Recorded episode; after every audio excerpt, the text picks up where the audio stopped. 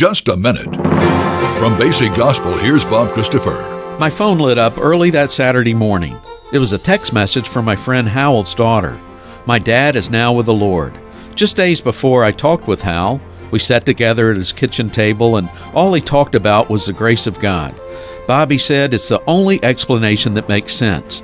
I just wish I could have spread it to more people and let them know about Jesus, the Lamb of God who took away the sins of the world.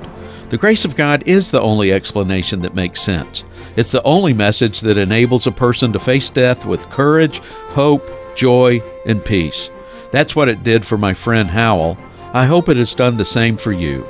I'm Bob Christopher, and for more daily encouragement delivered right to your email box, sign up to receive our e devotional Hear, Believe, and Live. Visit basicgospel.net and connect deeper with God's love every day. That's basicgospel.net.